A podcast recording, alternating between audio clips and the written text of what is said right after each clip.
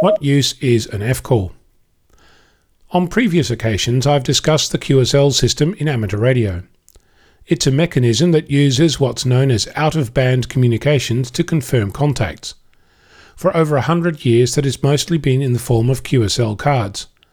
Since the introduction of the internet, websites, and pervasive computing, some of the confirmations have been moved from card to electron. I've had about 29 countries confirmed electronically and two via card.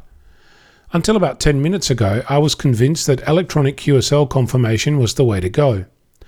Before I explain why, there is a place for both. Electronic confirmation is simple, cheap, and often very quick. QSL cards, on the other hand, are involved, sometimes costly, and often take a long time.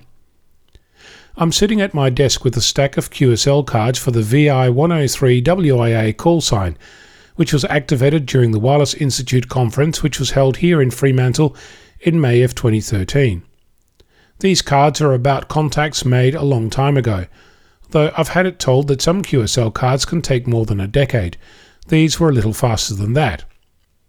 I'm looking at these cards, each a little story told by an operator who shares my hobby, a person who is interested in amateur radio, who lives with their family in some far flung country who took the time to acknowledge that they made contact with a call sign back here in Western Australia. I wasn't the operator for each of these contacts, but I did operate that call sign and I shared some of the on air experiences. The two countries that I have confirmed with cards directly sent to me are memories of a contact made. I recall when I was sitting in a particular location with my radio trying to talk to the world, and here is a card saying that it really happened, and that there was another person on the other side of the contact. You can think of this as sentimental codswallop, and for some it might well prove to be that. But for me, it connects me more to the world of amateur radio and some of the long history that it represents. I'll continue to use electronic QSL. I mean, there's still a thrill to see a confirmation of a contact made with Amsterdam Island, even if it's just a tick in a box on a computer screen. But I'll cherish the contact sent to me via card, either direct or via the Bureau. If only I'd written down what my very first QSO was.